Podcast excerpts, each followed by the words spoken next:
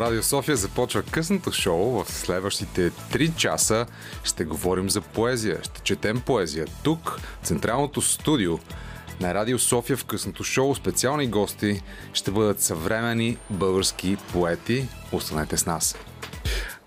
Чухме Грегори Портер и Liquid Spirit. Всъщност става дума за, за течен дух. За течен дух сега ще си говорим също за поезия, само след като, след като чуем по Радио София в късното шоу Sell Us You и This World. Радио София Късното шоу с Даниел Ненчев.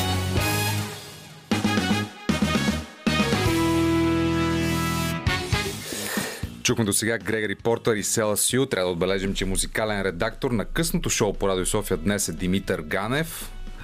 Също така трябва да отбележим, че тон режисьор и капитан на звука днес е Веселин Коев. Аз се казвам Даниел Ненчев. А в студиото вече имаме още един Димитър Ганев.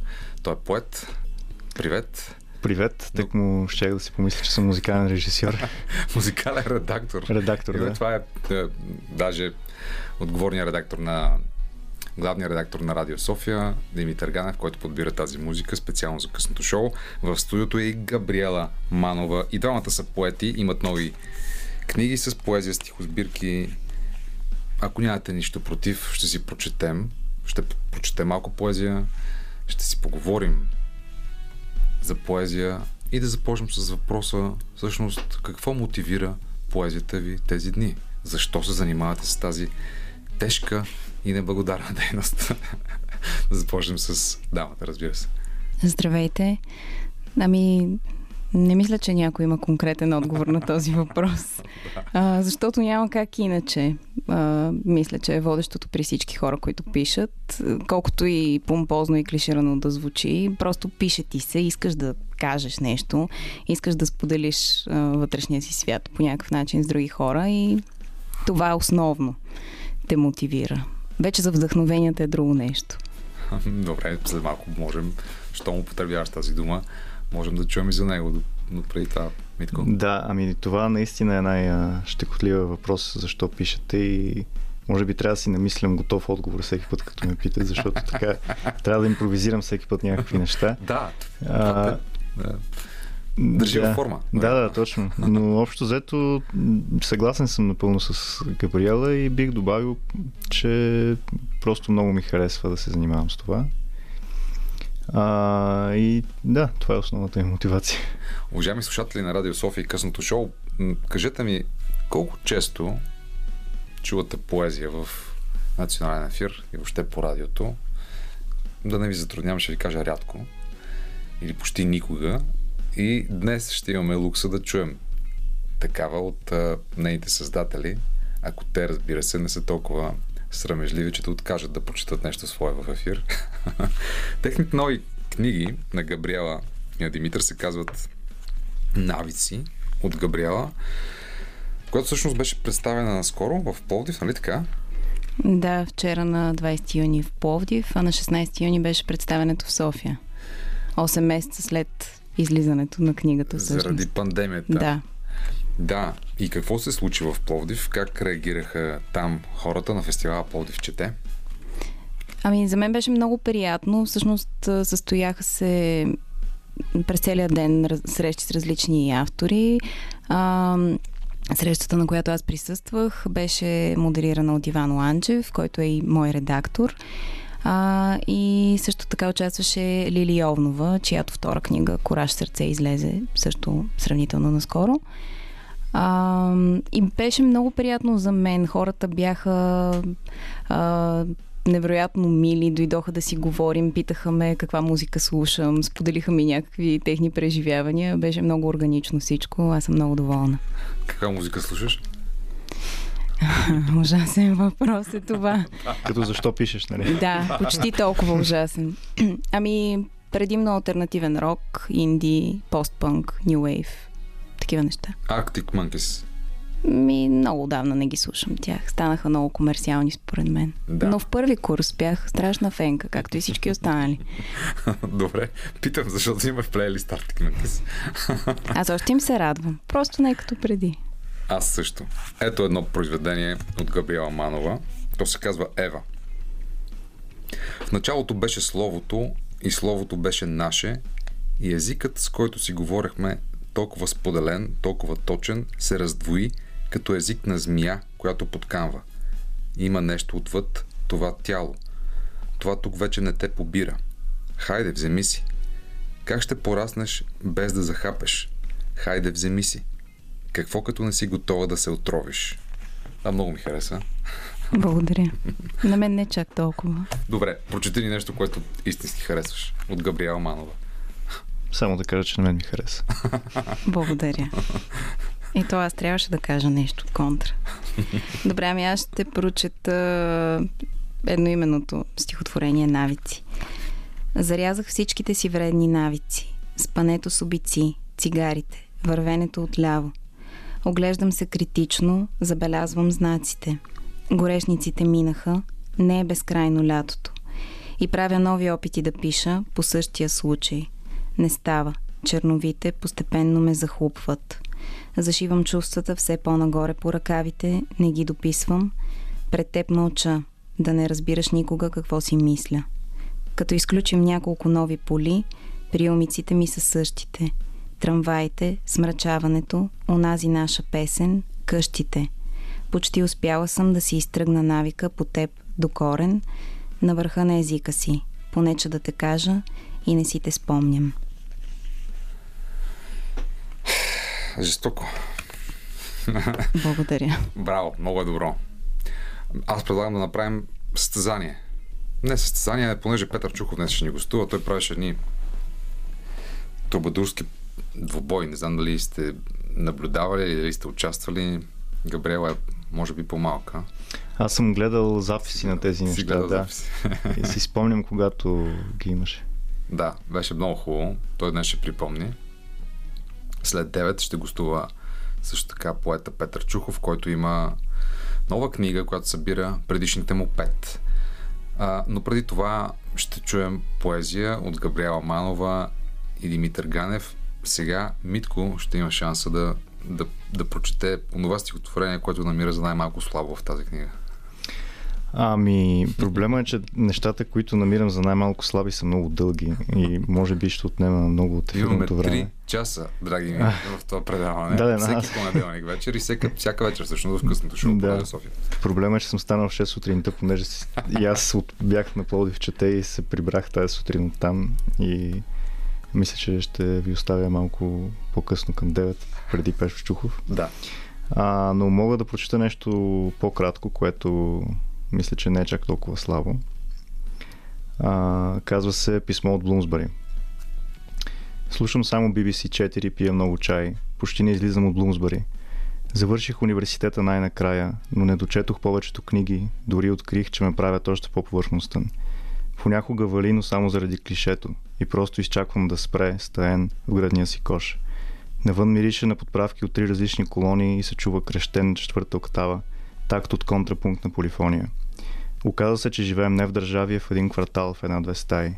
Какво друго този град е изприказван? За по-неприятно чувство не зная, да няма какво да разкажеш. Супер! Уважаеми слушатели на Радио София, на късното шоу, ще чуете още поезия в ефира, след като чуете, разбира се, Arctic Monkeys и Do I Wanna Know.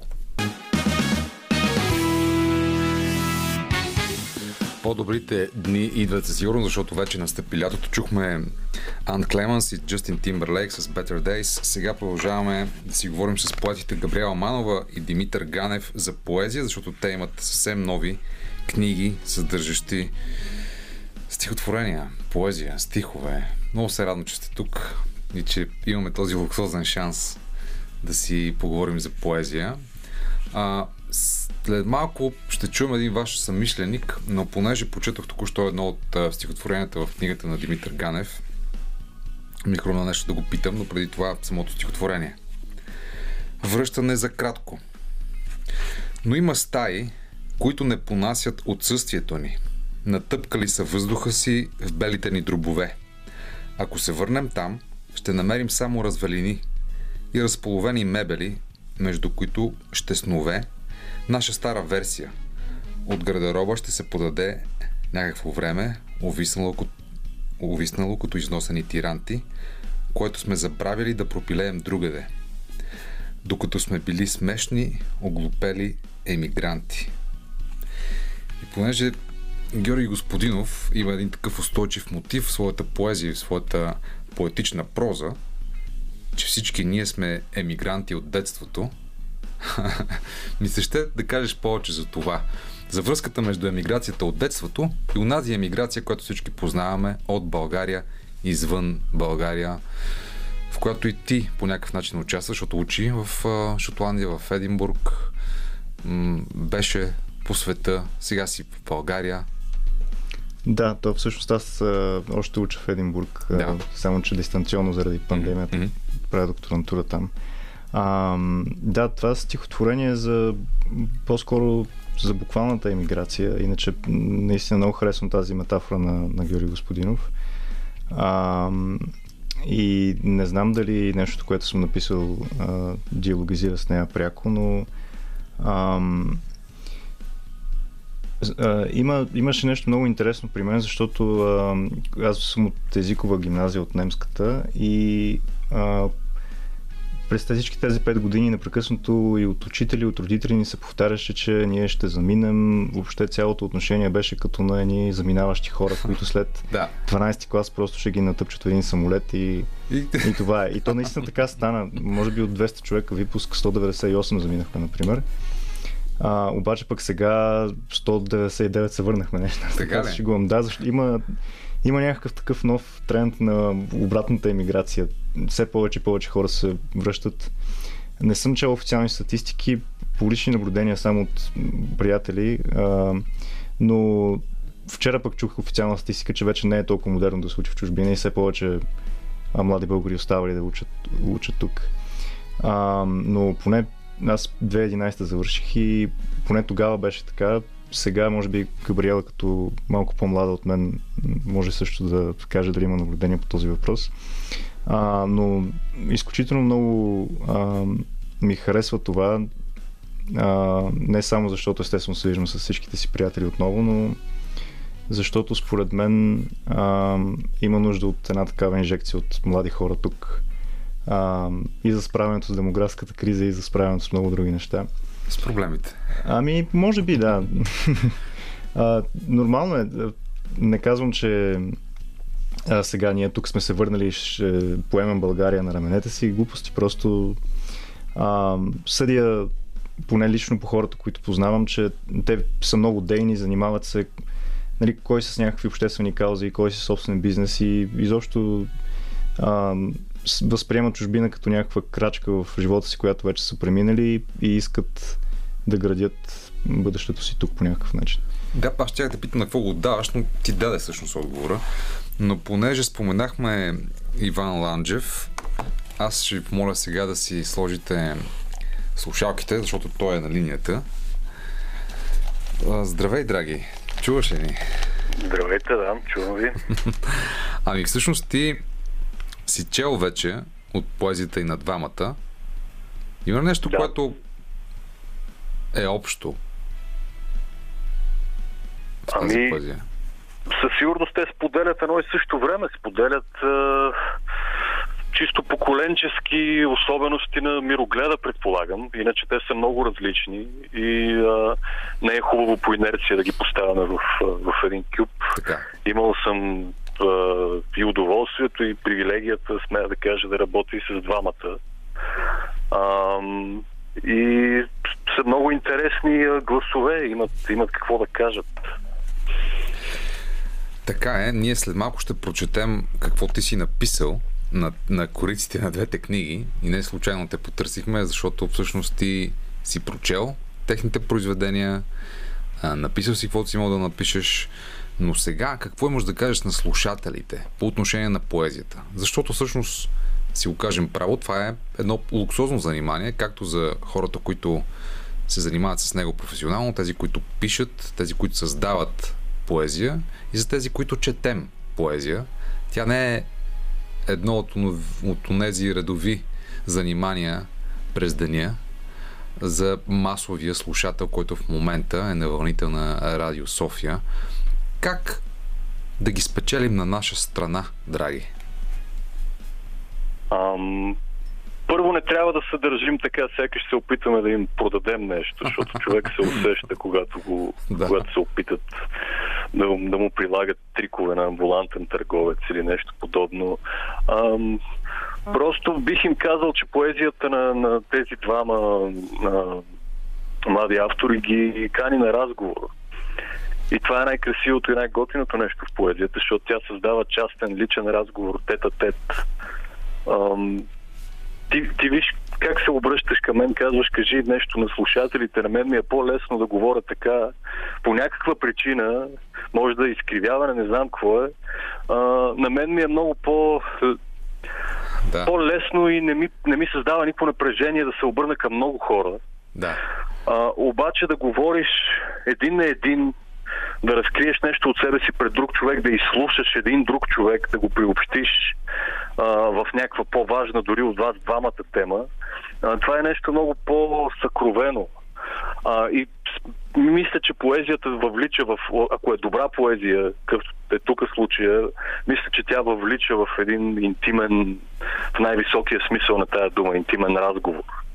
А, поезията си говори с теб. Не, не е задължително винаги да ти говори над теб, да, да сочи нещо с пръст, да морализаторства, да ти разказва някакви дълги наративи. Не, тя те кани на разговор. Не само заради по-сгъстения обем, макар че и това играе роля, по-малкото думи със сигурност играят роля, но тя, тя скъсява дистанцията. Забелязал съм го дори в най-високата еродитска и сложна поезия, дори като четеш поемите на Елият с всички бележки под линия и прочие. Много е сложно и е много интелектуално и въпреки това дистанцията не е толкова голяма. А, има една атмосфера на, на лично общуване в поезията, а, която ти си прав, че в тая креслива епоха, в която живеем, а, е, е лукс. В известен смисъл е лукс. Ние трябва да си осигуряваме този лукс.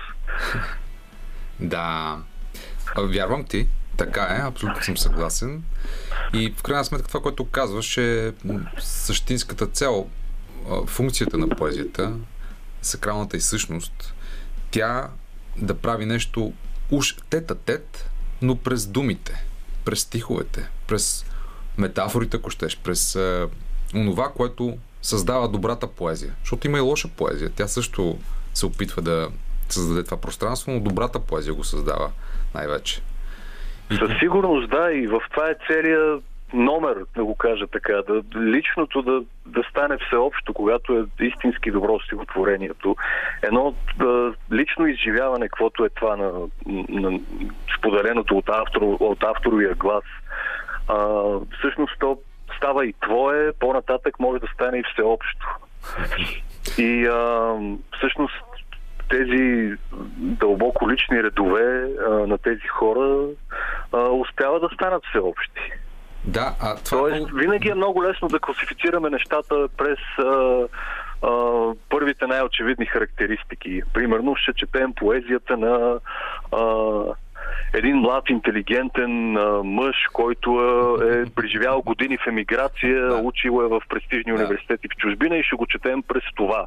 Или ще четем поезията на една млада българска жена и нейното изживяване, какво е да си съвременна поетеса тук сега в България, бла-бла и така нататък и ще четем през това. А, те са много повече от тия външни характеристики. Точно така. Точно така. А, но въпросът, който задаваш, който поставяш е изключително важен и аз ще го поставя на трима ви и с това, Иване, ще завършим с теб. А, кога поезията става всеобща?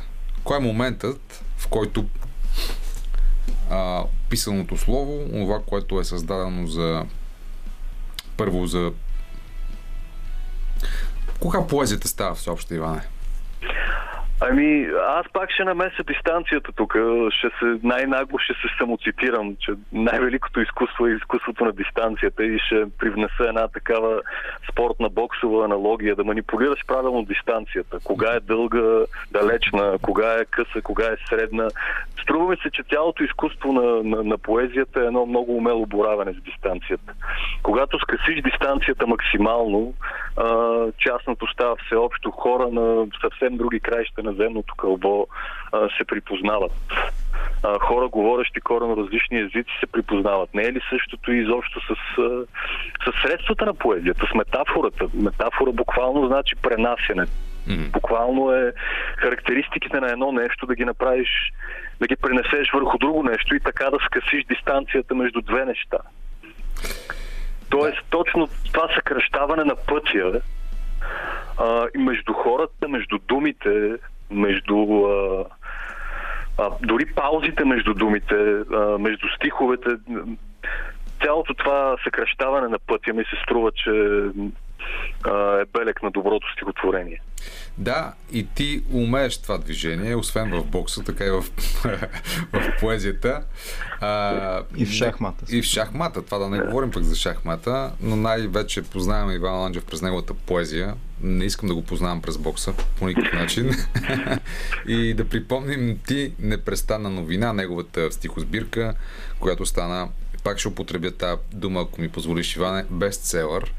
Еми, а... Не ти позволявам, но вече употреби да. Край, край, край. Благодаря ти за това участие. И, да и аз благодаря и на добра част на, на двете нови книги на авторите им даже. Да. и така. Споделям това пожелание. Кога поезията става обща? Ами, аз бих добавила към това, което каза Иван, че е важна и физическата, всъщност не физическата ми, времевата дистанция. А, и не говоря конкретно за някакво его, което набляга на но моите песни все ще се четат. Най-вероятно няма да се четат. Много е амбициозно да си мислим, че нашите стихотворения ще пребъдат в времето до толкова нали, през поколенията, така че да ги четат е, десетки години напред хората но все пак и, и на никого това не му е гарантирано, че неговите стихотворения ще останат във времето. Но все пак си мисля, че ако пишеш искрено и ако пишеш за неща, които са общо човешки, не натоварени с някаква конкретика на времето, може би, а всеки пише и такива неща, може би тези неща наистина остават. И, и за това когато четем класика, аз понякога като чета класика и си казвам защо изобщо чета нещо друго. Просто то всичко е казано и, и, и, всичко, и за всичко е помислено и хората наистина изпитват едни и същи неща от, от началото на света. Да, не съм съгласен. Не всичко е казано. Иначе нямаше смисъл да да си купя днес твоята книга. Аз ами, вярвам, че... То е казано по друг начин. Ние продължаваме да казваме едни и същи неща, но просто сме по-ловки в изказването им. Ето, това е смисъл, да ставаме все по-ловки. Да, аз си мисля, че Габриела имаше това предвид, че общо взето темите, които ни вълнуват са горе-долу и ни същи. Те са, да. може би, ограничен брой, а, примерно 5 или 6 или 10, не знам точно какъв е броя, но а, но със сигурност за тях може да говорим като за нещо общо човешко. И те са много, много по-стари от нас, естествено. Много по-стари от любимите ни автори, например. А, и ако засягаш тези теми по някакъв начин, естествено, също се присъединяваш към този разговор с както можеш. А, добре или зле, вече няма значение. Аз предлагам вие сега да отворите вашите книги и да изберете по още едно стихотворение, още едно парче от тези книги, което да споделим на слушателите, преди това да чуем малко музика в късното шоу по Радио София.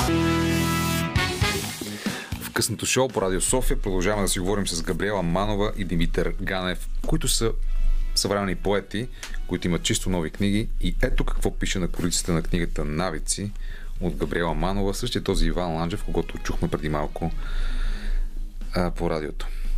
Да погледнеш към небето и да видиш, че птиците са небесни кавички, означава да имаш специална връзка с езика.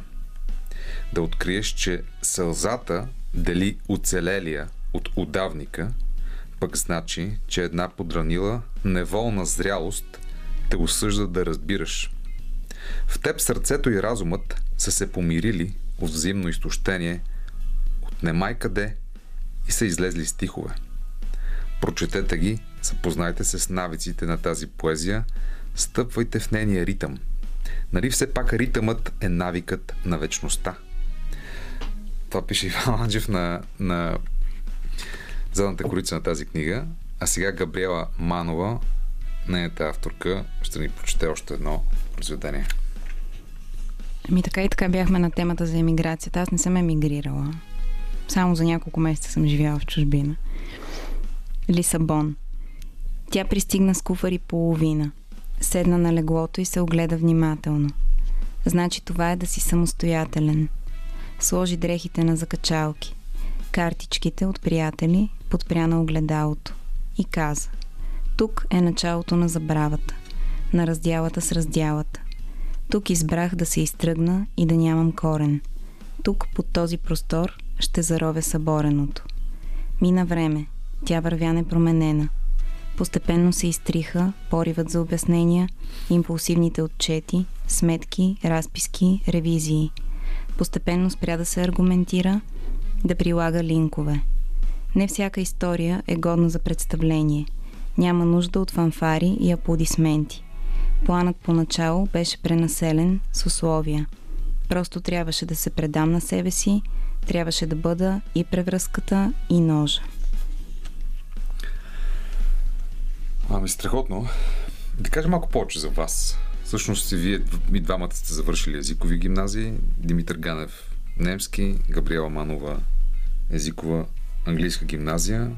Ти си учила книгоиздаване и превод. Димитър е учил философия в Виена, след това и в Лондон. Какво може да се каже повече за вас? И понеже двамата поставихте тази тема, някакси тя минава и през творчеството, за емиграцията и за живота в България въобще. С какво занимавате? Къде виждате вашия път, освен в поезията? Тук. А, ами добре. А, аз ще започна. Ами, аз а, а, имам щастието да си работя по специалността. А, така, доста усилия положих това да се случи и винаги съм преследвала тази цел. Наистина ми се занимаваше с книгоиздаване. А, в момента съм заместник главен редактор в издателство Просвета. И странично се занимавам с превод в свободното си време, колкото и малко да е то. А, Ами какво друго? Аз вече забравих въпроса. Какво друго да кажа за себе си? То отвъд тези характеристики има страшно много неща. Това, което правиш, е изключително важно, така че може да кажеш нещо повече за него. Тоест, какви книги, например, издавате в просвета, по какви книги ти работиш, какво превеждаш? Ами, просвета всъщност е издателство, което издава само учебници да. и помагала. Така че да. Няма там художествена и нехудожествена а, литература, което а, за мен е приятно разнообразие, защото съм работила и в друго издателство, в което mm-hmm м- така, имаше и от двете. И аз в просвета се научих на страшно много дисциплина. Не, че преди ми е липсвала чак толкова, но там има неща, които не съм ги виждала на друго място и за мен е супер интересно. А, и там наистина виждам как нещата се правят от начало до край. А, така че, да, всичко е много вълнуващо. А с преводите ми то започна покрай моята магистратура. А, и за сега имам два превода. Един е официален, другия още не е официален. Едната книга е нехудожествена, другата е художествена. Ами много ми е приятно. Аз превеждам и поезия доста. Много обичам. И се затруднявам силно Това е понякога. отговорна и тежка задача да превеждаш нечия чужда поезия. Примерно от английски на български. Предполагам. Да, ужасяващо е. Добре. Митко, да, а, аз задам такова кратко резюме CV. А, ами аз съм работил всъщност като журналист много дълго време. А, последно в Лондон за две години и нещо работих в едно списание. И интересното е, че на мен а, голямата ми професионална мечта беше да стана културен журналист като теб. А, обаче тя не се сбъдна. А, кандидатствах а, в доста културни издания в Лондон и нито едно не ме извика на интервю дори. А, но кандидатствах за шега в едно правно списание. Абсолютно нищо не разбирам от право. И там веднага ме взеха. Не знам как стана. А, и да, работех в, в правно списание в Лондон, в Ситито и се занимавах с доста сухи бизнес теми, а, огромни корпоративни дела, интервюрах адвокати в а, небостъргачи и беше такова малко... Сюц сериала. А, да, малко Сюц, малко Вълка от Уолл Стрит имаше. А, и, но това всъщност ми писна и напуснах а, и се записах а, там а, магистратура. А, и в момента правя и докторантура в, в Единбург. А, и така, иначе... Искаш да се върнеш в България? Ами... Това, което да, да. Каза. Аз съм си се върнал на практика. Физически тук живея. А, и за сега възнамерявам и тук да остана. Какво ти се прави а, тук? Ами в момента тук а, работя в една агенция за медийни изследвания, така да се каже, mm-hmm. Която е всъщност английска и работя изцяло на английски, а, което ми е като някакъв навик да цитирам а, книгата на Габриела. А, много обичам да, да пиша на английски всъщност а, и а, не, не поезия, разбира се. Такива професионални текстове много, много ми харесва. А, и също така се занимавам с много теми, които са ми интересни, като например а, дезинформация, фейк нюз. От време на време ги засягам а, професионално и понеже агенцията ми прави такива анализи. А, и, и така, да. Да, ами а, трябва да направим друг специален разговор по тази тема, защото да. времето ни почти изтича и все пак предлагам да завършим с поезия. Иван Ланджев на корицата на книгата Все повече ми харесва да се разхождам сам от Димитър Ганев. Ако парифразирам Одън, дъждът роди поет. Може би лондонският дъжд, може би меланхолията на мегаполиса, самотата на космополита. Не знае какво е родило тези стихове. Съмнявам се, че и Димитър Ганев знае, но се радвам, че ги е написал – силна, дълбока книга. Иван Ланджев. Сега да чуем нещо от нея. А, добре, ами понеже ти прочета нещо а, на емигрантска тематика от моята книга и Габриела също прочета на такава тематика, пък моето първо беше на такава и може би малко да разнообразя. А, ще прочета нещо на музикална тематика, понеже сме големи меломани тук. А, казва се Струнен квартет номер едно. Хубаво е понякога да слушаш музика сам в своята стая. Така се чува как композиторът не се е опитвал да изрази себе си, а напротив, искал един квартет да го наскочи. Разбира се, част от него е останала в квартета, но това въжи за всичко, което някой прави. За походка, за боравене с вилица и нож, въжи дори за начина по който птицата строи гнездото си или паякът плете мрежите си, камо ли за някакъв си квартет. Но това, което се чува е как композитор е надникнал сечивото си спокойно и ясно като в пейзаж – и е продължил нататък, защото е знаел, че квартета ще е завършен едва когато вече е далеч, или поне толкова далеч, колкото може да е някакъв замисъл или някакъв мъгляст възглед за музиката, като за нещо, което не се нуждае от света. Димитър Ганев от книгата му с поезия все повече ми харесва да се разхождам сам и Габриела Манова с нейната книга Навици ни бяха на гости днес в късното шоу. Много ви благодаря. За мое огромно съжаление времето ни свърши заедно днес, но надявам се да ви видя пак. И ние благодарим. Да, и ние благодарим. Останете с късното шоу и след 9, когато ще влезе Петър Чухов. Това е късното шоу. Продължаваме следващите 2 часа. Имаме специален гост Петър Чухов, с когото ще четем поезия. Ще представим новата му книга, която съдържа предишните му пет. Ще почетем Хайко. Останете с нас. Радио София. Късното шоу с Даниел Ненчев.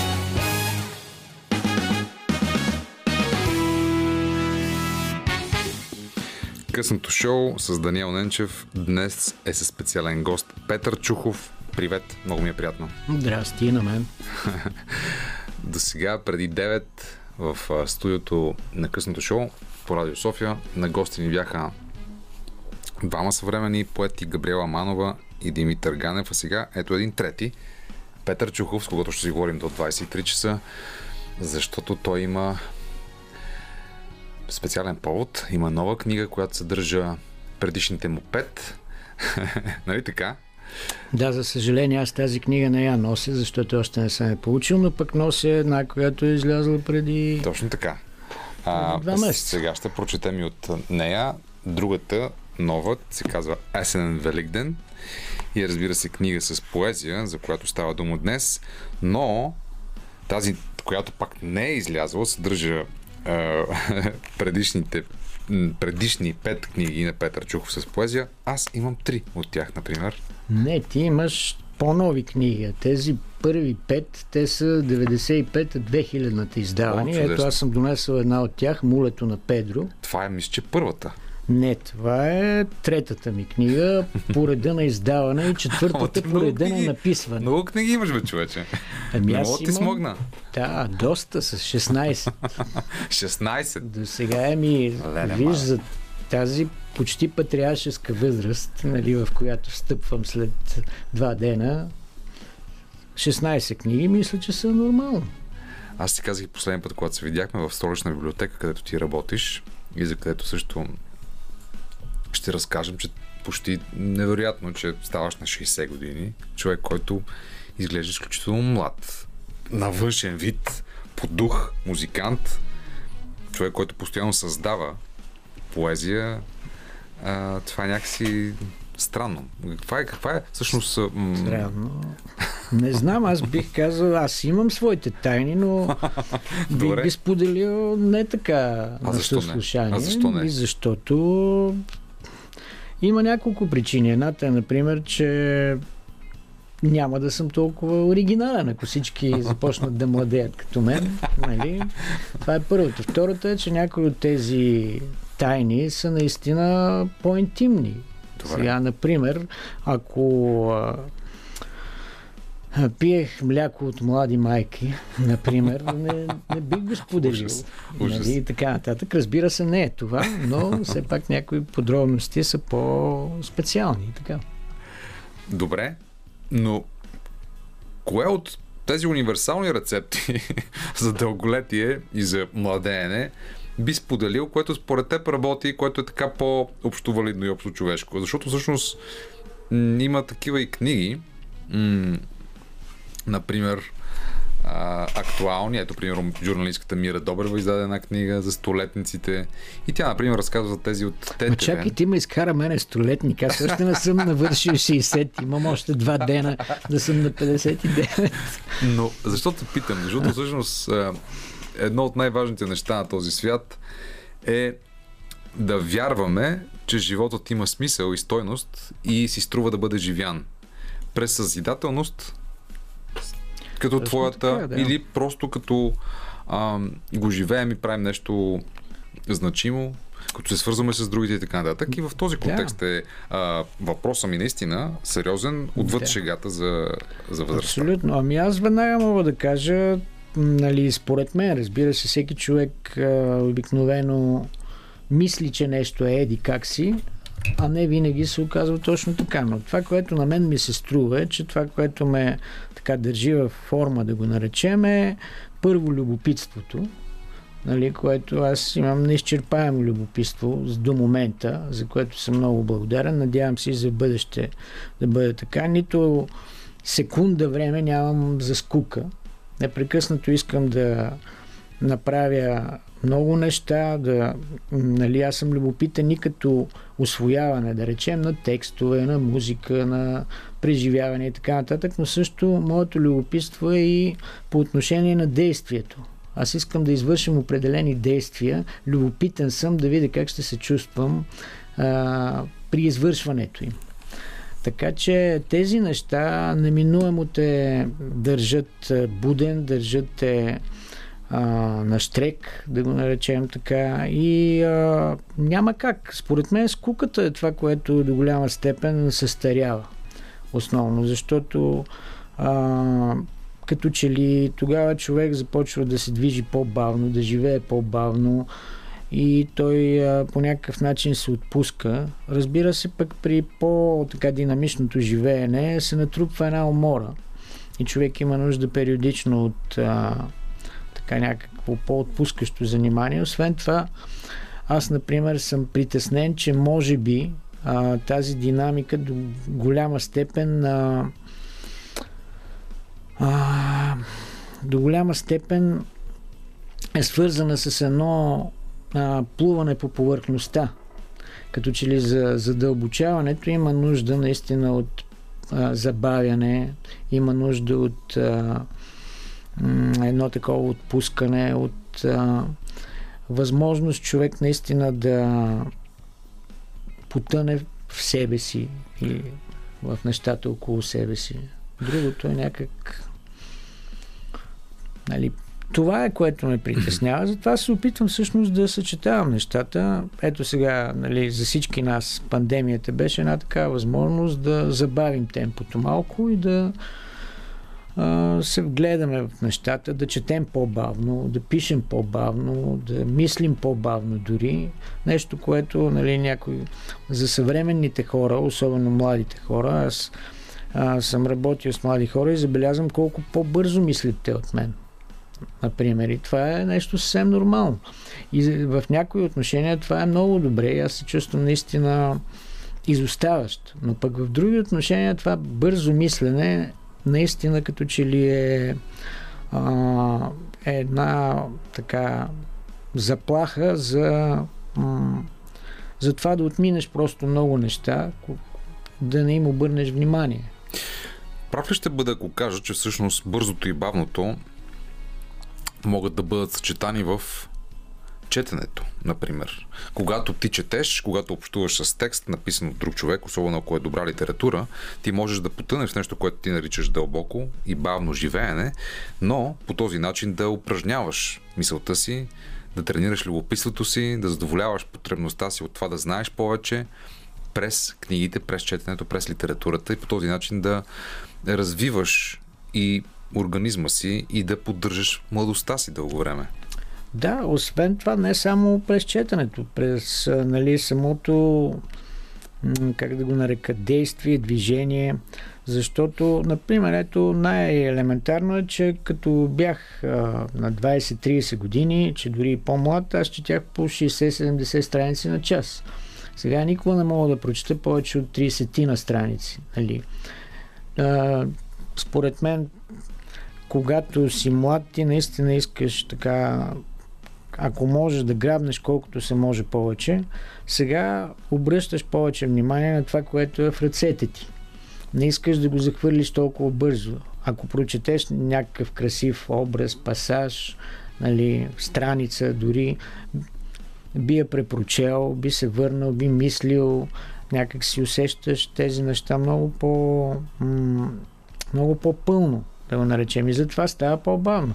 Нали, някой път аз си казвам, ето колко нали, бавен съм станал с годините. Не мога да прочета една книга за един ден, да речем. Искам да живея с нея по, по-дълго време. А, искам да се връщам към нея. Нали, да не говорим за поезията. Нали. А, човек може да прекара цял ден с едно стихотворение а не да прочете една стихосбирка, въпреки че една стихосбирка би могла да се прочете и за половин час. Но друго е, когато наистина ти се връщаш целия ден към това стихотворение, което, разбира се, ако то наистина ти е направило силно впечатление, просто не си заслужава да го отминаваш така, само и само, за да кажеш, ето аз се прочетох тази книга. Кои са примерите за подобни книги, които, на които си отделил полагащото им се време, така че да ти въздействат а, смислено?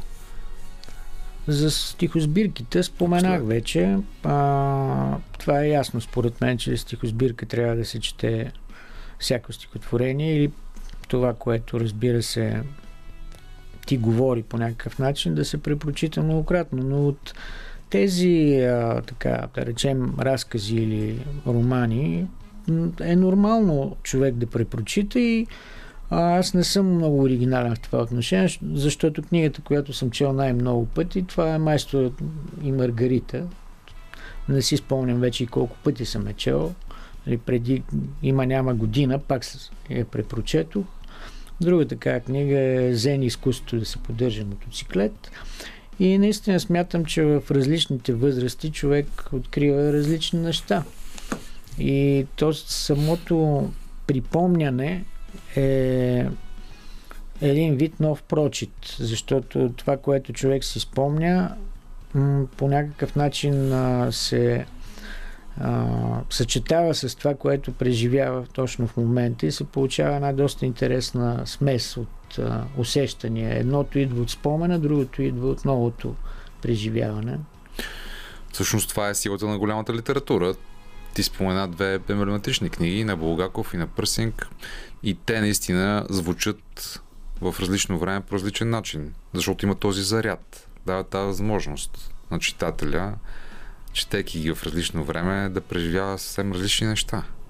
Те са писани по конкретни поводи и в конкретна ситуация, но различните поколения, различните читатели могат да четат по радикално, в радикално друг режим тази литература.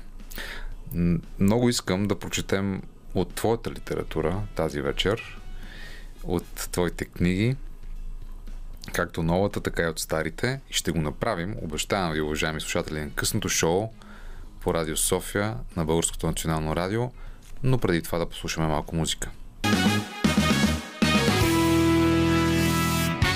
Някой ден, но не сега. Това беше парче на Латекст в изпълнение на Петър Чухов, Елена Пенева. А... Иван Савълев и Гриша Маникатов. Добре, ще ви видим ли в подобен състав и в сряда пред столична библиотека при вечер от 18.30. Точно така, да. Когато ще има специално събитие, Когато... посветено на... да, на това тежко преминаване от 50-те в 60-те. Добре. А, или може би не чак толкова тежко. Точно в този състав не, тъй като Гриша Маникатов, неговият син има рожден ден на на същия ден и той няма да може да дойде, но ще свирим с Владимир Бочев, един наш приятел, също много добър музикант. И с латекст ще свирим едно от пачете, които ще свирим е това и още няколко. Също ще свирим и с Гулган така. и с Субдибула. Добре. И какво ще свирите? Защо ще свирите? Ще свирим, защото всъщност все пак трябва да се направи една лека ретроспекция mm-hmm. на това, което се е случило през годините. Нали? Едната ретроспекция ще бъде, както казахме, поетическа, т.е. чрез тази книга, която а, събира първите ни пет книги от втората половина на 90-те. Mm-hmm. И съответно новата книга, която пък излезе преди два месеца. Ще говорят професор Михаил Неделчев, професор Пламен Дойнов, Ангел Игов, Емануил Видински и Капка Кънава, която е оформител на четири мои книги, включително на двете най-нови. Есенен Великден и най-новата, която те първа трябва да, да, да излезе. Точно така. Надявам се, казва... се днес или утре да излезе, т.е. сега през нощта, например.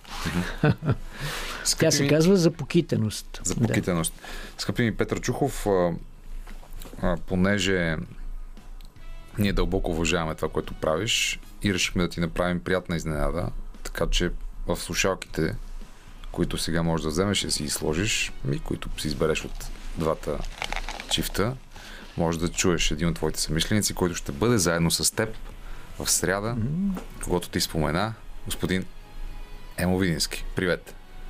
Привет, добър вечер. О, здрасти. здрасти. Е, Емо, потвърждавам изненадата е приятна. Човека се усмихва по радиото. А, това е добре, това е добре. това е едно добро начало. Не, аз се усмихвам гузно, защото а, му дължа малко пари и си викам, той е в радиото ме намери, сега ще кажа тук.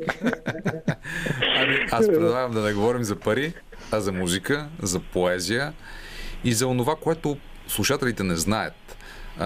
Емо Видински, разбира се, е познат на хората, които се интересуват от литература, от неговите произведение от Паравион, страхотната му стихосбирка. Апропо, бързам да не, да, да не забравя Емо. А, бяхме на фестивала Пловдив чете с а, група приятели уикенда и Така. едно от момичетата каза, че изключително много си въздействал с аудиоформата на твоята стихосбирка. Еха, Паравион в аудиокнига с прочетена от твоя собствен глас. точно така, да, да, да, в Storytel. Е, много се радвам, благодаря ти. Но не сме се събрали сега да говорим за теб, а за Петър Чухов. Кажи ни какво не знае широката аудитория за него, а пък трябва м- незабавно да научи. Един куп неща, сигурно. А, Аз с него съм свързан някакси от а, много години вече и през всичките мои лутания и творчески къде успехи, къде неуспехи. Ам, А за но- неуспехите аз нямам а, вина. А, ами какво, какво да ви кажа? Това е... Аз слушах предаването до тук и, и си викам, ето сега искам да кажа нещо за него и той си ми го взе, самия той. Защото едно от големите качества на Пешо е наистина това негово нестихващо любопитство, което да, да не се бърка с клюкарщина, защото пък по отношение на клюкарщината е много неблагонадежден. Човек нищо не може да изкопчи от него. А, да, той е един ам, почтен любопитко ако така мога да, да, се, да се изразя. А, мисъл, което смята, че не е редно и ще ощети някой други го или че просто не е негова работа, той няма да го каже, но ако има някаква смешка, която да бъде разказана и да си остане като смешка, той ще я разкаже. Иначе Пешо много обича бира, но това, ако някой го е виждал, със сигурност го знае, но за тези, които не са го виждали, а, сигурно не знаят и то я обича ам, в смисъл, че не може да разбере как човек може да пие скучни бири. Скучни. Скучни, да, той към литературата е по... Така, сега, ако някой седне да чете скучна литература, ще си каже, е, ми сега човека има нужда от това, но ако пиеш скучна бира, ще си каже, как може. А какво, а какво драги ми Вилински, означава скучна бира? Ами, мисля, че първ, първите три, които ти хрумнат, които би могъл да си поръчаш, биха били скучни. Тоест, ти, ти си поръчваш по-забавни бири, по-нескучни, по-интерактивни. Какви? По-международни? В какъв план може да бъде една бира нескучна? Не филтрирана, Ами, жива. Веднага ще ти кажа с израза на самия, на самия Петър Чухов. Трябва да има саунд. Тоест, като отпиеш, трябва да ти прозвучи буквално в ушите вкуса и да има някаква история там. Не просто вкуса да го усетиш след една секунда, да се разгръща. Нали, знаеш, това е като с виното. Да. А, нали, има ценителство тук в цялото това нещо. Иначе също така мога да разкажа за неговата оригиналност а, на въображението, която не спира наистина за секунда. И един а, сладък случай беше, когато с групата Гологан бяхме в ам, Будапеща и Братислава и се разхождахме из Братислава. И Пешо беше влязъл в такъв модус на ам, хрумвания, където каквото види правеше някакви езикови каламбури Така. вижда табелка, чува нещо, нещо на словашки, тата, и това обаче се случва примерно на всеки две минути. За да се стигне до там, че, че Иван Христов, ам, поета Иван Христов, който също е част от Гологан, в един момент да се обърне насред улицата му с истински скръбна физиономия и да му каже Пепи, моля ти се, моля ти се, само за малко спри. Всъщност аз искам да поясня, че това е Чешо Пухов. За неговите постъпки също не трябва да бъде държан отговорен. Той е автономна Институция. Да, и наистина аз често пъти и аз искам да му кажа, Чешо, моля ти се бе, обаче резултат няма. А пък аз ето сега аз искам да те питам тебе, Пешо, ти все пак не смяташ ли да си оправиш отношенията с Чешо Пухов и да го накараш да издаде книга? Петър Чухов е едно, а неговото алтер его, Чешо Пухов, е съвсем друго и въпросът е съвсем резонен. Да. Ами, какво да ти кажа? Чешо си имаше преговори, той беше подготвил книга, имаше си и редактор, но какво стана, не знам. Нещо се получи някакъв проблем. Може би той е бил прекалено взискателен, искал е много висок хонорар, не го знам. Той не е много скромен, той смята, че е най-великият поет на света и съответно би следвал да получава тези възнаграждения. Да, а, явно, Да, той сигурно няма твой благ характер, малко е скандалджия наистина, поне когато, ако се съди по Фейсбук присъствието му. Така че може да е това, да. За първи път, уважаеми слушатели в Радио София, слушате интервю едновременно с четирима човека, като, като, като единият е в студиото, другият по телефона, но заедно с водещия сме четирима. Това е много, много забавно. Но трябва да отбележим, че все пак авторът на книгите, които за сега излизат, се казва Петър Чухов и аз бързам, скъпи ми Емо, да прочета едно стихотворение от него, от новата му книга, която се казва Есенен Великден. И то звучи. На която редактор е именно на която Емануил А. Видински. Редактор е Емануил А. Видински. Ето едно, то се казва Новолуние. Не ми говори за смъртта. Каза смъртта и листата зашумоляха. Разнесе се аромат на цветя. Запалих цигара, издишах дима към луната, която беше, както и аз, само една метафора.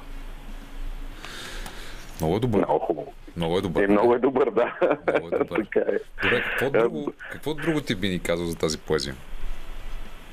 Кой ти, аз ли? Ти, Емануиле. А, ами, при Пешо броя на книгите не намалява качеството. Това не знам как го постига. Много, много е странно. Съвсем естествен процес би било да качеството да почне да пада, но при него не се случва това. При Пешо има нещо много интересно в поезията, което ми се струва, че дори аз не мога в момента да се сетя веднага за друг такъв пример като писател, но у Пешо има ирония, но тази ирония, има ирония и много от други писатели, и съвременни и несъвременни, но неговата ирония е характерна с това, че тя не е хладна. Тя не се присмива. Значи, ако има ирония при, при Чухов, тя е по-скоро зака- закачка, която те кани като читател, вие двамата заедно да се посмеете, но не, не над някого. Няма, няма някакси е, осъждане в цялото това нещо, а при него и при хумора, и при тъгата, и при иронията, при него има приобщаване. Тоест ти, той така ни ела тук да видим едни неща, да, пос, да се посмеем заедно, да ги преживеем заедно. И това за един такъв ироник като, като него е наистина забележително, защото иронията много често, може би така и трябва, е осъдителна, остра, хладна, която, чрез която тя изпълнява своята функция. При Пешо не е така, няма нужда да бъде такава и за мен това, това е нещо изключително. И в тази книга го има много, може да се види. Съгласен съм, но аз няма да се съглася с теб напълно. Или по-скоро, ако се съглася, ще го опрекна, защото всъщност много от иронията му е насочена към самия него. Или, Да, да, е точно така. или алтер егото му, Чешо Пухов, и в този смисъл той е благ. Такъв а, мил към себе си. Може би трябва пък да е по-остър. Но ето едно парче ирония от него. ко- Намирам го на корицата на книгата Есенен Великден. Аз съм самотен баща на детето в себе си. Да. а освен това е откровен. Освен това е ужасно откровен и въобще не се, не се свини. Да. Да. От което литературата печели, разбира се. Тя винаги печели. от това. литературата печели. И печели аз. Ето, тук са ме поканили в предаване. А Чешо Да. Пухов не го канят. Да, той... м- Да, да. Добре. А, а, Емо, имаш ли нещо да попиташ? А, Не, стига толкова съм участвал и аз. А, да, дайте думата на Пешо. Аз благодаря за включването и сега оставам да чуя как ще си говорите. И аз, мерси, Емо. Ето, Моля, моля, чао. чао. Чао. Ето с прекрасния Емо си отиде и микрофонията, която звучеше, нали така? Всичко е наред вече.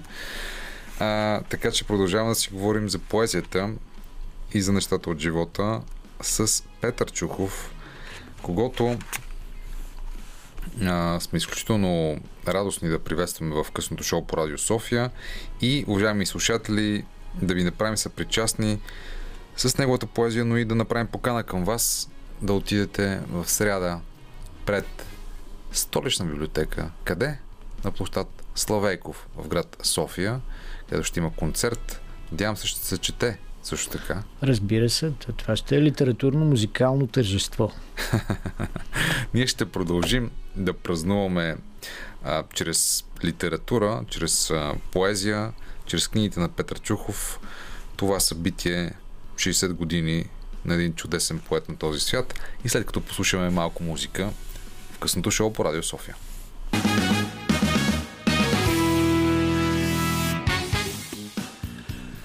Тя заспива, сянката й продължава да чете. Пролетно слънце, недовършена дума, в листа, в листа с задачи.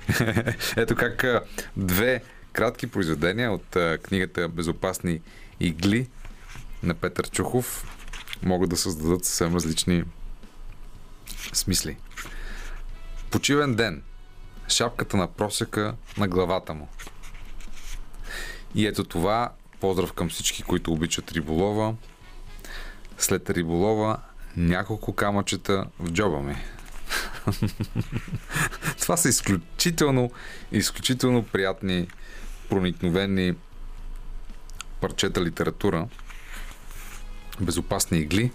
Ти си наистина един от най- добрите създатели на хайко и на подобна, подобна литература, които познавам и които страшно ценя и обичам. Как се създава едно такова, едно такова произведение? Ами, с времето човек свиква да е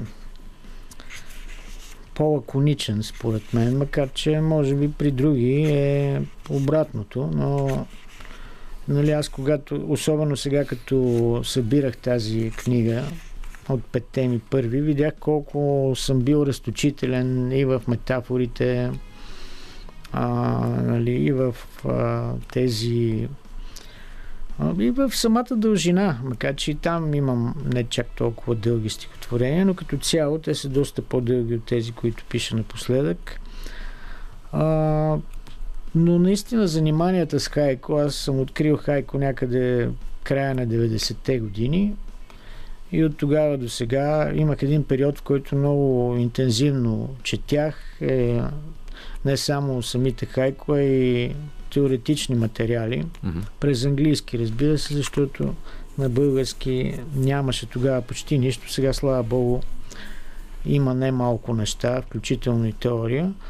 И така постепенно а, успях да да се отърси от тези, може би, излишни флинтифлюшки, нали, което според мен е много важно по принцип за записането.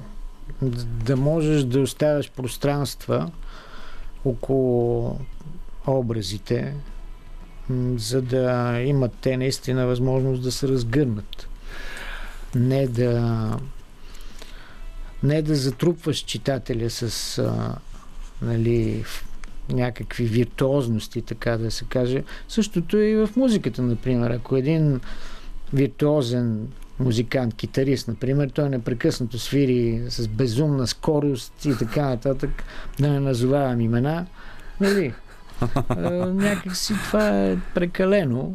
На концерт за малко е окей, okay, но иначе да. а, има един вид а, нали, за индиеца, който... Той вица, аз съм го чул за Джордж Карисън, но според мен за него не въжи. Да речем, Мингви Малмстин отива в Индия и а, започва да свири, слага една шапка и никой не се спира. До него един индиец свири само на един тон. И той накрая се ядосва, всички се спират пред индиеца, нали, на него не му обръщат внимание. И той каза, защо така? Аз тук свиря такива виртуозности, ти един тон. А всички идват при теб. Той казва, ама аз съм намерил своя тон. И Петър Чухов е намерил своя тон в създаването на поезия и на Хайко. Ще продължим, ще продължим разговора ни с него и ще продължим и да четем. И след 10 часа в късното шоу по Радио София останете с нас и с новините в 10. Това е късното шоу по Радио София. Специален гост днес е Петър Чухов. Днес той ще ни разкаже повече за работата си в столична библиотека, за концерта, който предстои в сряда по повод новата му книга, която събира предишни пет. Останете с нас в късното шоу по Радио София. Радио София. Късното шоу с Даниел Ненчев.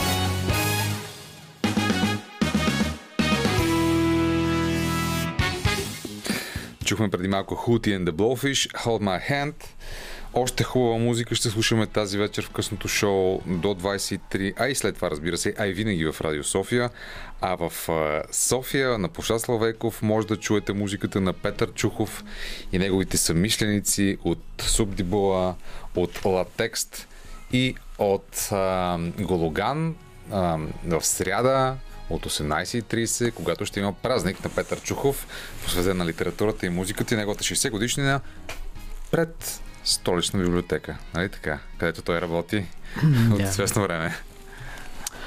Ами, Разбира се, аз благодаря на нашата директорка госпожа Юлия Цинзова, да. както и на директора на дирекция култура на столична община госпожа Биляна Генова за това, че приеха тази идея да се случи това събитие именно пред библиотеката. Само да кажа, че ако случайно прогнозата е за чисто време, но ако случайно завали, ще се преместим в Американския център на библиотеката. Който е съвсем... Който е, да, просто влизаме вътре, вместо да сме отвън. Но да се надяваме, че ще, всичко ще е окей. Okay.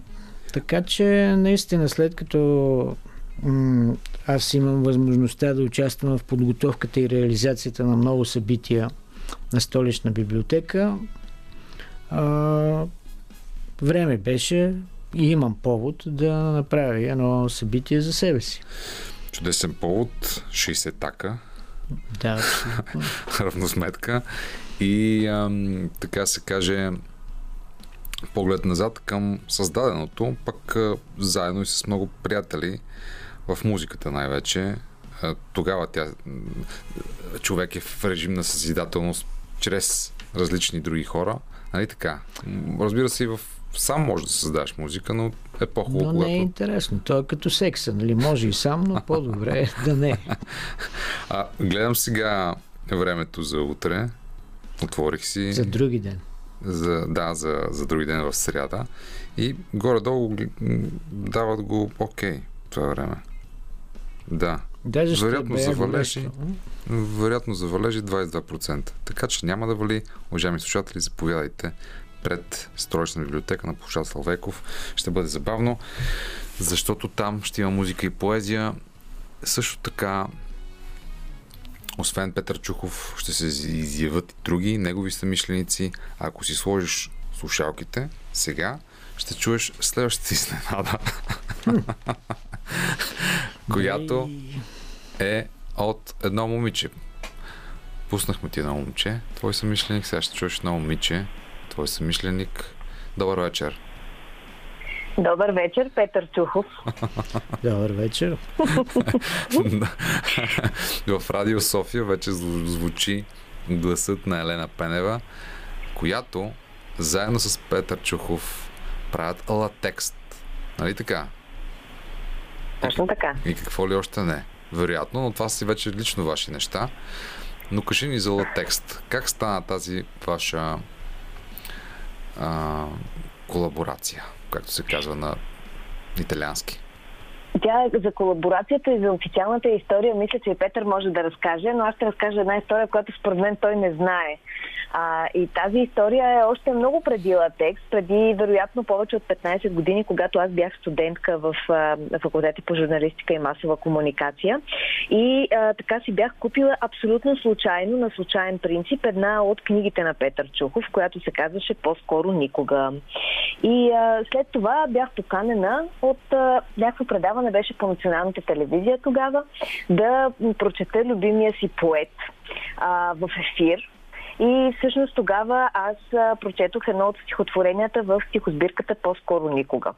И а, така, водещата на предаването беше Мила Вачева. Тя така много добре познаваше Петър Чухов. Даже доста се изненада от това, че е така студент по журналистика е решил да чете не някой от вечните поети, а може би и ти вече така може да се причислиш към тях след толкова издадени психосбирки. Да, и, и, ам... Чакай да мине сряда, да стана на 60 тогава вече. Изучавате ли да в училище? Има ли твое публикуване? Е, шегата на страна, обаче детските ми неща се... Да, има в една читанка за втори клас и Ето. не знам къде е в едно помагало за четвърти, примерно. Ето, а, а, обосновано, очевидно съм те заподозрял. Ето. За сега. А, след това, всъщност, попаднах на един купон, домашен купон, на който Петър беше също сред гостите. И а, така, така започна нашето запознанство на живо. А, и може би години след това, когато той ми каза, бе, ние тук правим една банда, а аз му казах, ми аз тук едно време пеех. И а, така толкова... А, той в момента, в който даде идеята въобще да правим нещо заедно, аз вече бях толкова респектирана и въобще каквото и да беше казал, щях да кажа да. А, но ние направихме латекс, което беше достатъчно ексцентрично решение, може би. Така че съм много щастлива от това стечение на обстоятелствата. А така че мога да кажа, че I was fan before it was cool. Бях му фен преди да е модерно. Надявам се, не си забравя за репетицията утре. Имате репетиция. Ще бъда там. Може и да дойда. Може, е, може, може и да, да дойда, да. Елена, какво би ни казала за Петър Чухов или за Чешо Пухов, което другите не знаят? О, не съм сигурна, че има нещо, което другите не знаят. Според мен да пишеш поезия е доста... Така, ако четете внимателно поезията на Петър Чухов, най-вероятно доста неща знаете за него. А, може би нещо, което хората не подозират, е, че той не е просто ценител, а така, бих казала, разби, разбирач на тема добра бира. А, и то във всеки клас на тази напитка. Не само високите, не само ниските, във всеки клас той знае кое е най-доброто. Да. Да, но а, ето, че ти вече обогатяваш палитрата на, на този портрет на Петър Чухов, защото преди малко Емануил Видински каза, че той е пияч на скучни бири. Но, у, Не, очевидно, точно и, обратното. И, и, и, и, и, и познавач на всякакви бири. Точно той каза, че аз не бих пил скучни бири, макар че се случва някой път е неизбежно. Ако отидеш в къде, в някое село, не можеш да очакваш, че там ще ти дадат крафт бира. Ни трябва да се примири с стандартните фабрични марки, така да ги наречем. Пяли сме в един град, в който се прави а, пос, а, така пословично посредствена бира. А, след концерт на Миле Китич бяхме ние, Латекс, на площада.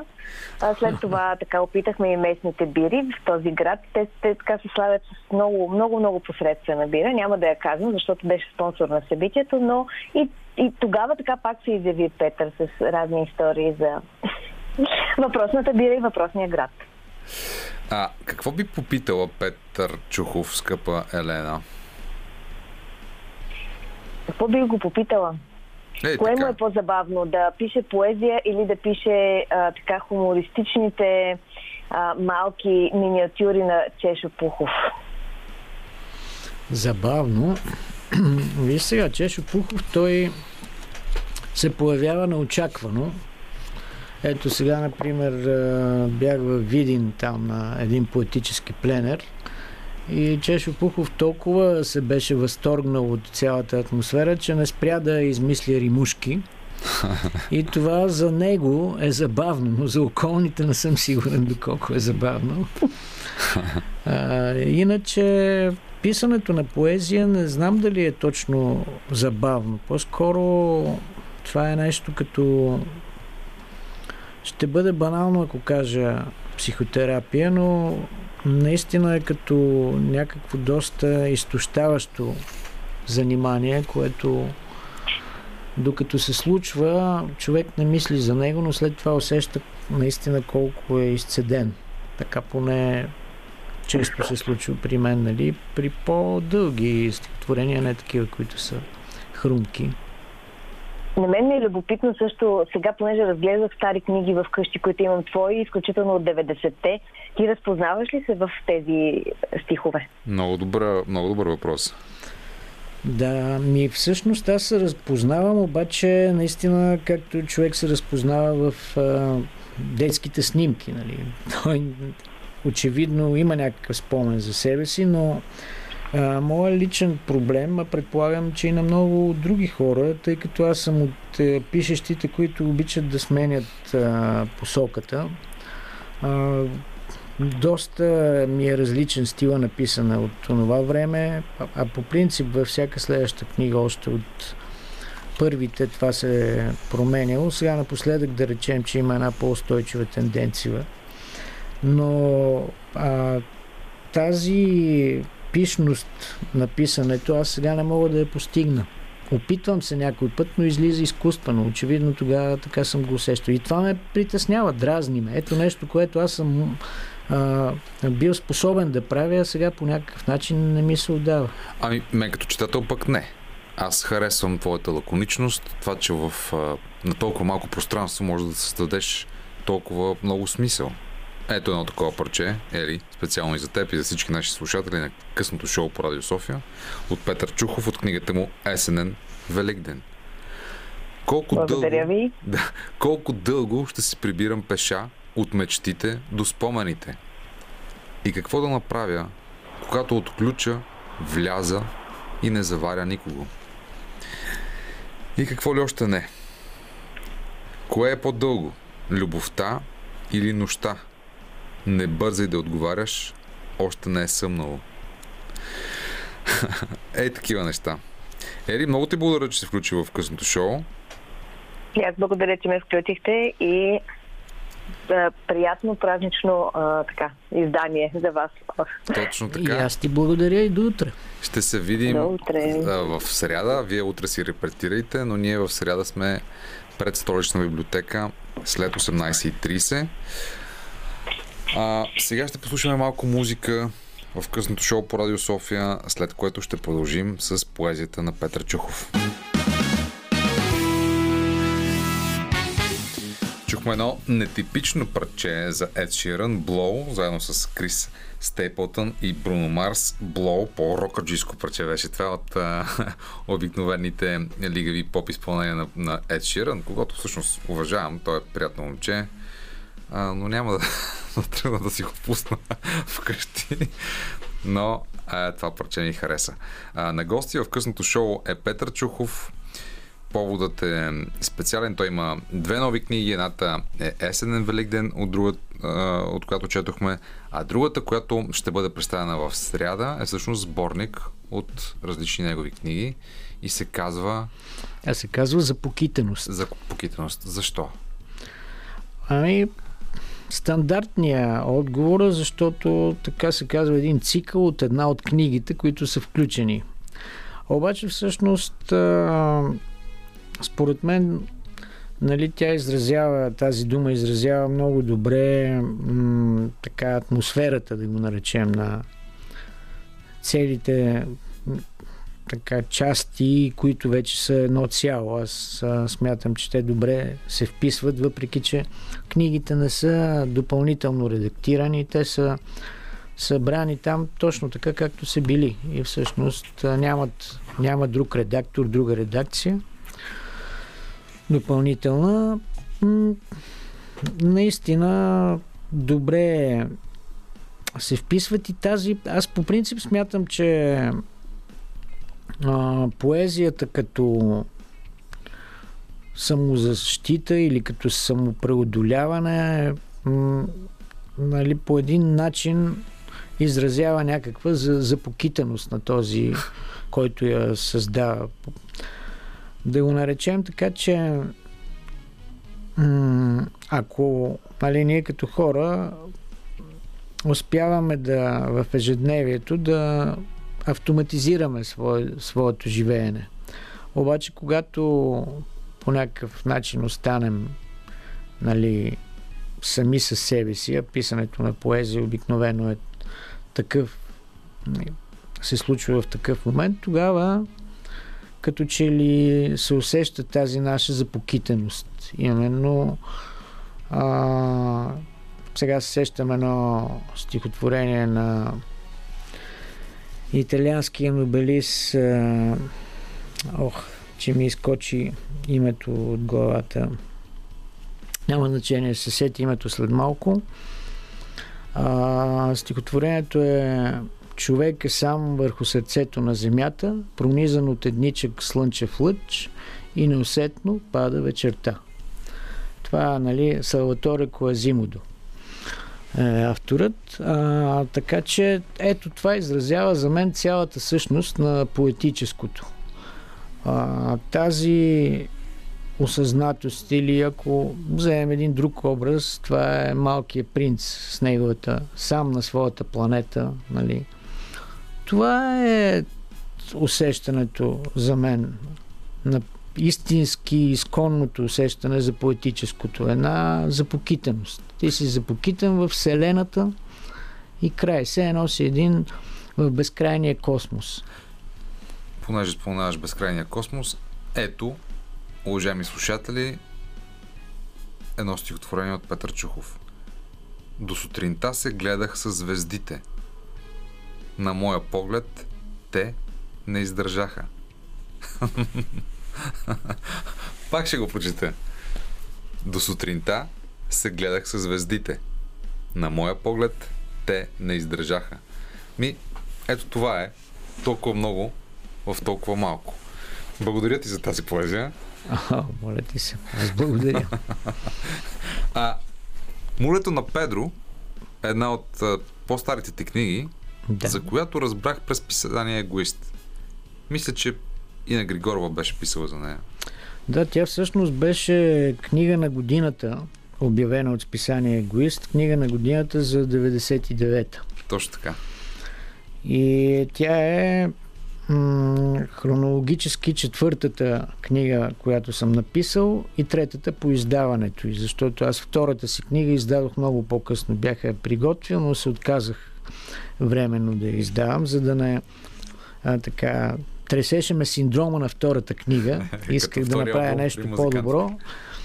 Уж, макар че не съм сигурен, че успях да го направя, но така или иначе, мулето на Педро, тя е интересна с... Е, тя влиза в а, тази книга за покитаност и а, всъщност а, някои я определят като кратки прози и наистина текстовете са написани под формата на проза, но 99% от, айде да не кажам 99, че то няма 100 текста вътре, но голяма част, по-голямата част от стихотворенията, както аз ги наричам, наистина са в, имат ритъм, поетически ритъм, макар и да нямат рима, разбира се. И м- сега ще прочета да речем едно от тях. Нощите три. Ти ли набраздяваш нощта? Ако си там на другия край, в поза на ивица, късна и кратка, твоите думи са проста гледка, когато най-после достигнат до мен. Мога и аз да ти се привиждам, като спокойна в длъбнатина, ласкава болест, почти съвършена на предпочетеното пространство. Колко ли нощи прорязват нощта? Ето едно и от мен, което не е от тази книга, Молето на Педро, която ще бъде включена, нали така, да. в новия сборник за покитаност. Аз ще ви прочета стихотворението взаимно. Какво ще направиш, ако твоят ангел-хранител се окаже паднал ангел? Ще му подадеш ли ръка да се изправи или ще легнеш до него и ще си кажеш крилата са мека постеля. Още, да. Да взема да прочета тук и малко по... На пръв поглед малко по-ведро и малко по-дълго едноименното мулето на Педро. Мулето на Педро от Петър Чухов ще го чуете сега, скъпи слушатели на Радио София в късното шоу. Мулето на Педро. Педро купува муле. Мулето не е за Педро кой знае какво, но му донася спокойна радост. Качва се Педро на мулето, мулето тръгва и бавно понася Педро и мудните Педрови мисли. Леко поклащащ се, Педро седи, Педро оглежда пейзажа наоколо, Педро възприема света от своето муле. Другите виждат Муле и Педро. Казват си, я гледай, Педро си купил Муле. Браво на Педро. Няма да ходи вече пеша. После и Педро и мулето се отдалечават, всички забравят за тях, само от време на време някой се сепва, възкликва или си казва на ум. Педро пък вече си има муле. А Педро някъде също си мисли, имам си муле. И пуши или вечеря, или е вече заспал, а мулето кротко преживя, дреме или прахти, сякаш напомня, че Педро, същият Педро, дори и да спи, си има муле. Чудесно. Едно от мен. Стана като трубадурски двубой. Петър Чухов срещу Чешо Пухов. Почти, да. Почти. Лятно. Безоблачно нощно небе. Въпреки, че не виждам падаща звезда, решавам да те пожелая. Още от Петър Чухов и неговите страхотни произведения, след като чуем музика в късното шоу.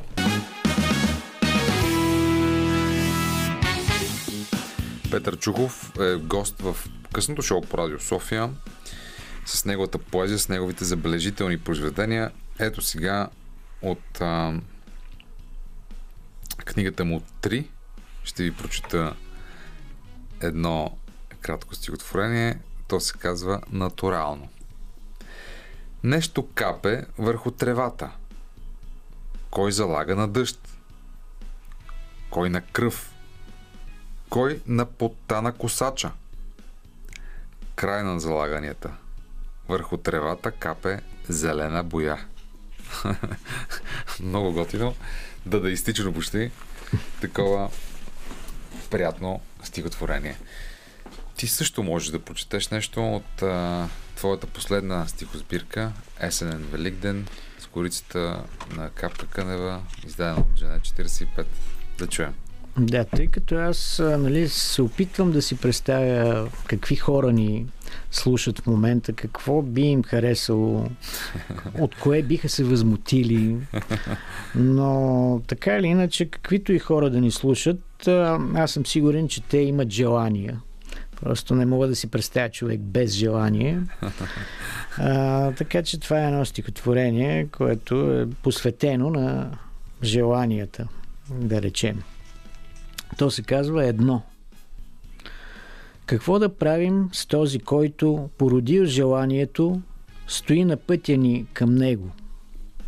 Да го посечем ли с меча на омразата или да го заселим в храма на тъгата и всяка сутрин в часовете за молитва да му подхвърляме парченца от отровата, която ще му дава вечност, но ще му отнема смисъл – до деня, когато разберем, че сме едно.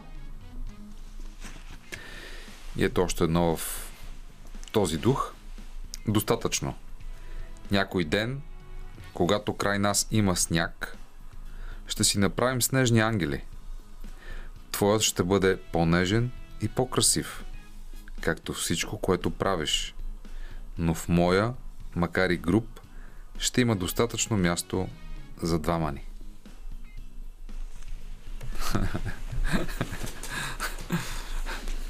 Ако бях африкански поет, щеше да бъде интересно.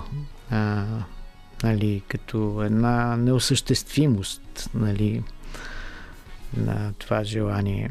Макар, че в Африка има върхове, където могат да се намерят снегове. Иначе, но аз това го подхвърлих така, защото възприемам сам себе си като поет на неосъществеността, а, на липсата и така нататък. Това смятам, че са ключови думи, а, които биха могли да определят до някъде това, което пиша, макар че разбира се, човек доста дълбоко се заблуждава, а, когато сам тълкува това, което а, прави. Аз мисля, че доста често сме говорили и спорили а, по тези въпроси. Наистина аз не мисля, че тълкованието на автора е по-меродавно от това на който и да било читател. Така че, може би аз си мисля, че съм поет на липсата, но може би съм поет на пълнотата. Със сигурност си поет на добрата поезия, ще ми се обаче да кажем малко повече за твоята работа в столична библиотека. Ти си човек, който освен, че пише и чете страшно много, живее сред книги и читатели. Аз винаги се шегувам, тъй като преди да дойда да работя в столична библиотека, съм работил в националната и а, се шегувам, че съм един от хората, които са прочели най-много заглавия на книги. Защото неизбежно а, виждаш заглавията. Дали ще прочетеш книгите? Естествено, не. Само много малка част от тях и това наистина са танталови мъки. нали, а, да газиш в книги, а да не можеш да не можеш да проникнеш във всички тях, но нищо, все пак и това е нещо, да самата атмосфера е а, смятам, че е зареждаща. Но освен, че работя с читатели, раздавам книги, аз работя като организатор на събития и в литературния клуб на столична библиотека, който беше създаден по инициатива на нашата директорка госпожа Юлия Цинзова. Ние започнахме да правим поет на месеца, разказвач на месеца, преводач на месеца, издателски вечери, много премиери, дебюти в столична библиотека, специално представяне на дебютни книги, поетическа памет, една поредица посветени на починали поети. А, така че тези събития временно, разбира се, се разредиха покрай пандемията, но сега започваме. И аз дори мога да кажа някой от тях. Mm-hmm. А, сега на 28 и 29 ще има един а, фестивал на сам издат, който е организиран от а, съвместно а, от платформата Отвъд кориците, заедно с нашата библиотека и други участници. След това ще има едно четене на 2 юли а, новото поколение на млади поети. И по-нататък през юли ще имаме преводач на месеца, ще бъде Русанка Ляпова, която трябваше да бъде точно преди затварянето на библиотеката заради mm-hmm. пандемията, а пък в а, така поредицата поет на месеца ще бъде Иван Христов, моя колега, поет и музикант. Който... Най-после, след толкова време, реших, че а, въпреки, че някой може да му опрекне в а, конфликт на интереси, а. А, че той заслужава, разбира се, да представи своята поезия, а и музика, така че това може да се очаква от литературния клуб в следващия месец. А да кажем също, да повторим на края на нашата среща, че заедно с Иван Христов и други твои съмишленици в сряда в 18.30 пред Столична библиотека ще бъде представена твоята нова книга за покитеност, която съдържа други пет. Да, и... това е също част от програмата на литературния клуб и както и казах в началото, ще повторя пак, ще участват освен на групите и музикантите и професор Михаил Неделчев, професор Пламен Дойнов, Емануил Видински, Ангел Игов и художничката Капка Кънева. Превъзходно ще завършим с едно стихотворение от Петър Чухов, който беше специален гост на късното шоу днес. Когато не може да заспи, Дон Кихот брои вятърни мелници. Те стоят с неподвижни криле, в очакване на вятъра или просто да бъдат преброени. Дон Кихот брои и брои. Най-красивите преброява по два пъти, а пред най-най-красивите дори му се иска да духне и да ги завърти. Но не го прави. Просто лежи, заслушан в мощното хъркане на Санчо и накрая, след една лека въздишка, започва да брои клухарчета. Така прочетено, чак на мене ми хареса. и сигурен съм на тези, които слушаха тази вечер късното шоу, което беше пълно с страхотна поезия на съвремени български поети Димитър Ганев, Габриела Манова и Петър Чухов. Много ти благодаря, че беше наш гост. И аз благодаря. Щастие за всички даром и никой да не е пренебрегнат. Лека нощ.